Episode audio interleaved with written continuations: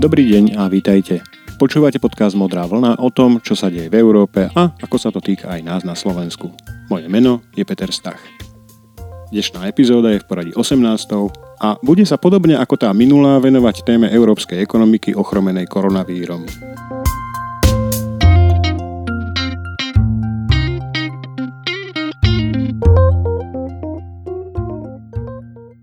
Dnešný podcast začnem tým, že poviem, že koronavírus je pre Európsku úniu veľkou skúškou.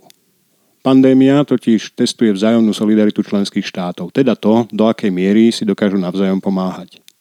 Jeden uhol pohľadu na túto solidaritu ukazuje úniu, ktorá poskytuje logistickú podporu pre efektívnejšie koordinovanie vzájomnej pomoci členských štátov. To sú všetky tie rúška, ventilátory, presuny pacientov z jedného členského štátu do druhého, organizovanie návratov občanov z tretích krajín, uvoľnenie pravidel štátnej pomoci podnikom aj hospodárskej súťaže, zabezpečenie priepustnosti vnútorných hraníc, vzájomná informovanosť a kto vie čo ešte.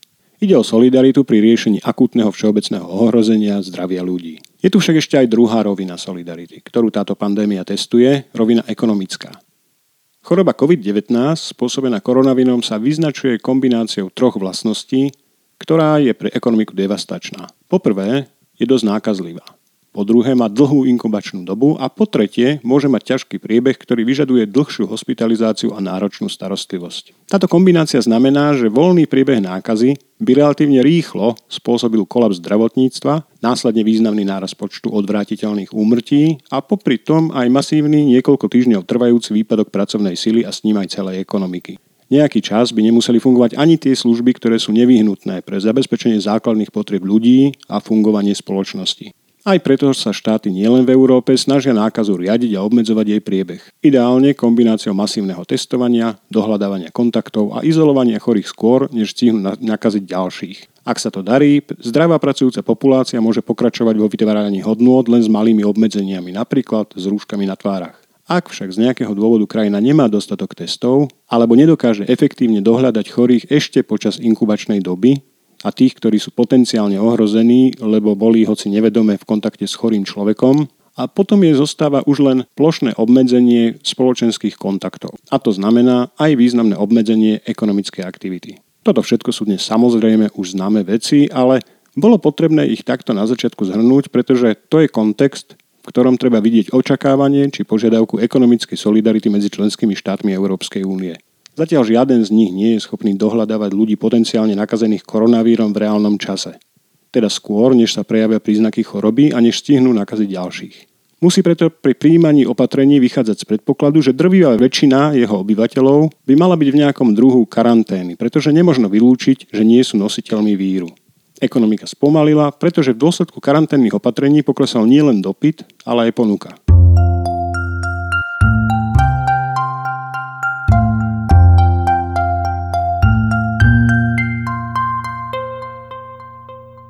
Ekonomické šoky môžu mať rôznu geometriu. To znamená, že ekonomika sa s nimi môže vyrovnať rôznymi spôsobmi. Predstavte si klasický graf osy x a y. Vodorovná os x je časová os, zvislá os y označuje hodnotu HDP, teda hrubého domáceho produktu. Pred krízou krivka ekonomiky v čase rastie. To znamená, že s pribúdajúcim časom sa zvyšuje aj hodnota HDP. Príchod krízy znamená pokles HDP, čiže pokles výkonu ekonomiky. Krivka sa tu prudko odchýli od predpokladanej rastovej hodnoty.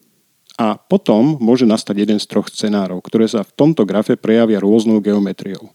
Geometria v tvare V znamená, že po odchýlení sa od rastovej trajektórie sa krivka vráti naspäť, pretože vďaka vyššiemu rastu dobehne výpadok spôsobený krízou. Neprišlo k hlbšiemu kolapsu a vďaka tomu sa zachovala pracovná sila, predišlo sa oslabeniu pracovných schopností a tým pádom sa zachovala aj efektivita. Druhým možným scenárom je tzv. U-geometria. Náhly pokles rastu spôsobený krízou sa už nikdy nevráti do pôvodnej predkrízovej trajektórie. Tempo rastu sa počase síce obnoví na pôvodnú úroveň, ale skutočne dosiahnutá hodnota rastu zostane nižšia než pôvodne očakávaný rast ekonomiky, ak by neprišla kríza. U-geometria znamená, že kríza negatívne zasiahla pracovnú silu a efektivitu. Posledný, tretí scenár vystihuje písmeno L. Je to najhorší scenár, pretože ekonomika sa v ňom po kríze nielen nedokázala vrátiť na pôvodnú trajektóriu rastu, ako by to bolo pri V geometrii, ale navyše na rozdiel od U geometrie sa spomalilo aj tempo jej rastu.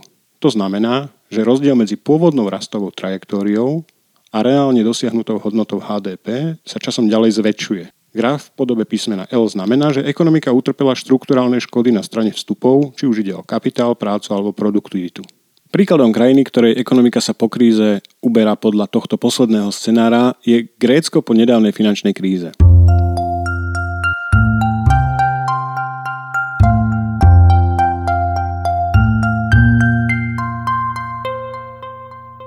Ekonomické opatrenia, ktoré dnes príjmajú všetky európske vlády, majú za cieľ predísť tomu, aby škody spôsobené koronavírom vyvolali negatívne štrukturálne zmeny v ekonomikách členských štátov únie.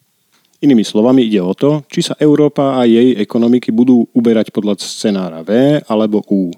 No a v prípade Talianska a Grécka možno aj o to, aby sa vyhli scenáru L.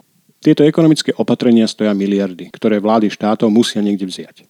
Rozpočty sa plnia postupne, ale peniaze treba rýchlo. A to je problém, ktorý sa tento týždeň na dvakrát riešil aj na úrovni európskych ministrov financií, ale ku ktorého riešeniu sa snaží nezávisle od toho prispieť aj Európska komisia.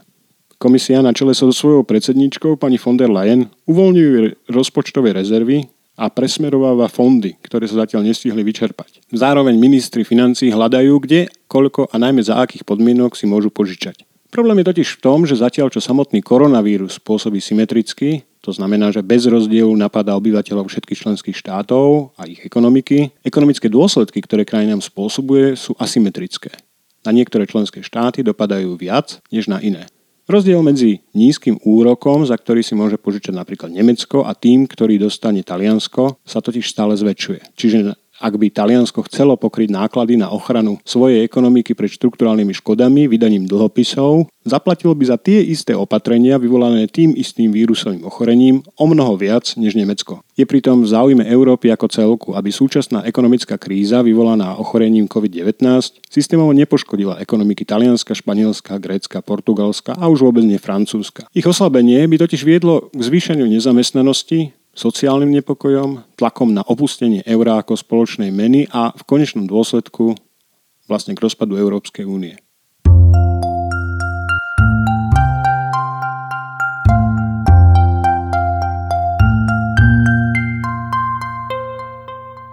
Na svojom druhom virtuálnom zasadnutí k tejto téme, ktoré sa konalo na Zelený štvrtok, sa ministri financí konečne na niečom dohodli. To je veľký pokrok, pretože ešte v útorok bola akákoľvek dohoda v nedohľadne. Medzi tým však holandský minister financií pán Hoekstra jednou nevhodnou poznámkou urazil ťažko skúšaných Talianov tak, že ešte aj doma v Holandsku sa stretol s kritikou. No a asi tak trochu aj vďaka tomu bolo možné nájsť dohodu ohľadom podmienok čerpania pomoci z Európskej investičnej banky a Eurovalu, teda Európskeho stabilizačného mechanizmu, ktoré nie sú pre Taliansko a ďalšie krajiny ponižujúce. Táto dohoda nepochybne pomôže pri hasení rozhárajúceho sa ohňa, ktorý má potenciál dlhodobo poškodiť ekonomiky členských štátov. Ale žiaľ ide len o dočasné riešenie, a to z dvoch dôvodov. Predovšetkým preto, že objem peňazí, ktorý sa týmto spôsobom uvoľní na pomoc členským štátom, je príliš malý v porovnaní s predpokladanými nákladmi na zmrazenie a znovu oživenie európskych ekonomík. No a tiež preto, že všetky odsúhlasené nástroje sú na konci dňa stále len krátkodobými požičkami. Ich podmienky splácania sú samozrejme výhodnejšie, než by bolo vydanie vlastných dlhopisov v prípade väčšiny členských štátov, ale zároveň rovnakým spôsobom zvyšujú celkovú zadlženosť, na ktorú sú veľmi citlivé najmä koronou najviac zasiahnuté štáty. Európske pravidlá zavezujú štáty dlhodobo znižovať svoje celkové zadlženie, čiže napríklad aj splatiť každý rok jednu dvacatinu tej časti ich dlhu, ktorá prevyšuje 60% HDP. To je obrovská záťaž. Účinnosť týchto pravidel bola teraz kvôli koronavíru pozastavená. Lenže skôr či neskôr bude znovu obnovená a zároveň pribudne povinnosť splácať ešte aj novú pôžičku, ktorú si medzičasom tieto štáty museli vziať na záchranu svojich ekonomík. A opäť sme pri ohrození eurozóny. Tentokrát kvôli riziku nedodržania pravidiel na jednej strane a nemožnosti tieto pravidlá vymáhať na strane druhej. Koronavírus vytvoril veľký tlak na európske ekonomiky. V snahe zabrániť tomu, aby ich tento tlak nenávratne poškodil, sa členské štáty snažia zmraziť svoje ekonomiky a zabrániť tak bankrotom a prepušťaniu. To stojí obrovské peniaze. Ak by sa im však podarilo takýmto spôsobom výjsť z tejto krízy po trajektórii V, tieto peniaze by sa do ekonomiky čoskoro vrátili. Preto robia štáty všetko preto, aby tieto peniaze nikde našli. No balík, ktorý je zatiaľ na stole, je príliš malý a navyše málo solidárny. Ponúka totiž pôžičku, nie pomoc.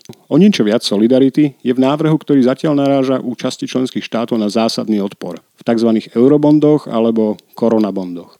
Ako som spomínal už v minulej epizóde tohto podcastu, ide o myšlienku spoločných dlhopisov s dlhšou splatnosťou. Niekde som sa stretol s údajom 20 rokov, ktoré by boli určené na financovanie zmrazenia a potom znovu naštartovania ekonomik po kríze spôsobenej koronavírom. Podľa článku, ktorý na stránke OECD pred pár dňami zverejnil hlavný ekonóm tejto organizácie spolu s riaditeľom jedného z jej oddelení, je práve toto nástroj, ktorý umožňuje financovanie krízy v dostatočne veľkom rozsahu. Predovšetkým nepripočítaval by sa k národnému dlhu krajiny. Jeho splácanie by sa mohlo rozložiť na niekoľko generácií, takže výška splátok by nespomalovala obnovu ekonomiky. Kvôli zvýšeniu dôvery investorov by sa tento nástroj mohol podľa návrhu OECD splácať samostatnou daňou, podobnou ako bola v Nemecku solidárna daň zavedená po znovu zjednotení krajiny na financovanie obnovy jej východnej časti. Správu dlhopisu by mala na starosti Európska komisia a dohľad by vykonával Európsky parlament. A čo je hádam najdôležitejšie, Európska centrálna banka by mohla priamo kúpiť až polovicu týchto dlhopisov bez porušenia zákazu nakupovať dlhopisy členských štátov. Ako píšu autori článku, tým by sa ukotvil fiškálny záväzok krajín eurozóny k obnove jej ekonomiky ako celku. Lenže tento nápad sa nedá realizovať zo dňa na deň. Jeho technická aj politická príprava by zabrala určitý čas a navyše je tu ešte jedna zásadná prekážka. Nie je kompatibilný s nemeckou ústavou, minimálne nie v tej podobe, ktorá počíta s zavedením špeciálnej dane zabezpečujúcej splácanie eurobondov. Možno sa dá nájsť konštrukcia, ktorá by tento problém riešila, ale jej súčasťou by možno musela byť aj zmena Lisabonskej zmluvy, či dokonca nemeckej ústavy. Z tohto pohľadu sa na doposiaľ prijaté finančné nástroje pomoci členským štátom môžeme pozerať skôr ako na snahu vytvoriť potrebný časový priestor pre prijatie skutočného dlhodobého riešenia. A teraz tu tento priestor vznikol a treba ho využiť. Predbežná dohoda, ktorú dosiahli ministri financí na zelený štvrtok, sa dá interpretovať ako krok týmto smerom, ale rovnako sa dá chápať aj ako len lingvistický ústupok odporcov eurobondov, ktorý nebude mať žiadne praktické následky. V dohode sa totiž hovorí o akomsi fonde obnovy, ktorý by mohol na svoje naplnenie využiť, citujem, inovatívne finančné nástroje, konec citátu, pričom text nespomína ani veľkosť fondu, ani zdroj jeho financovania. Talianský minister financí, pán Gualtieri, tento text chápe tak, že eurobondy sú stále na stole a na Twitteri slúbil občanom Talianska, že za ne vláda bude ďalej bojovať. Naopak, holandský minister pán Hoekstra po skončení rokovania zopakoval novinárom, že s eurobondami nesúhlasil, nesúhlasí a nikdy nebude súhlasiť.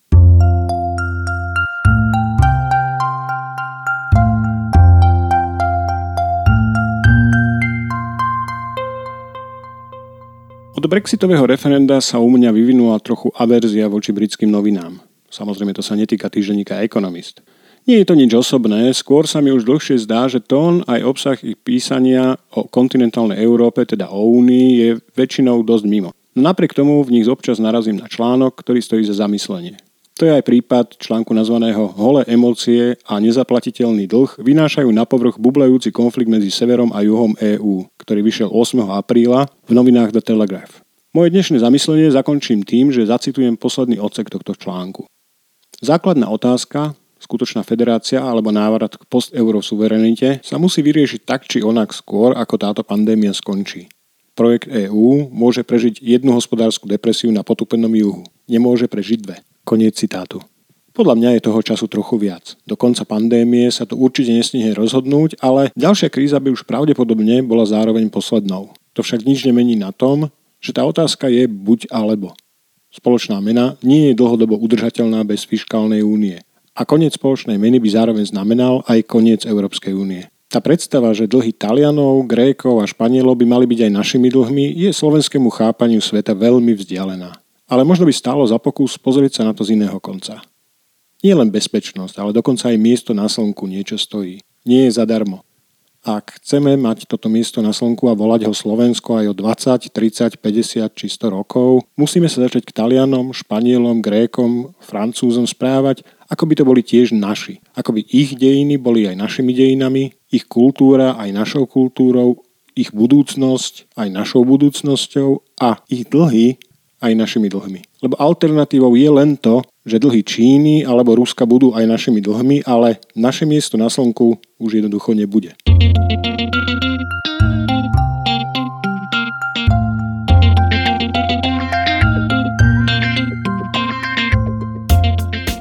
Toľko modrá vlna na dnes. Teším sa, že ste si našli čas na počúvanie a dúfam, že vás to bavilo. A aby som nezabudol, mám pre vás dnes aj jeden dôležitý oznam – V sobotu 18. apríla vyjde mimoriadne vydanie crossoveru Modrej vlny s podcastom Silný výber. Budeme sa rozprávať o rôznych pohľadoch na Európsku úniu a ja sa veľmi teším na tento milý experiment. Tí z vás, ktorí sa prihlásili na odber newsletteru na stránke www.modravlna.eu dostanú avízo aj v e-maili. Vy ostatní sa buď prihláste tiež, alebo sledujte Modrú vlnu a silný výber na sociálnych sieťach. Ak sa vám dnešná epizóda páčila, budem rád, ak Modrú vlnu odporúčte aj priateľom a známym. Ideálne tak, že link na podcast budete zdieľať na Facebooku alebo Twitteri, ale poteším sa aj recenzii na Apple Podcast alebo Spotify.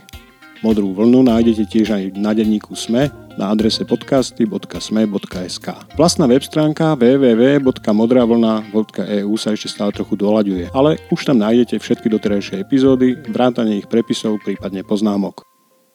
Do počutia na budúce.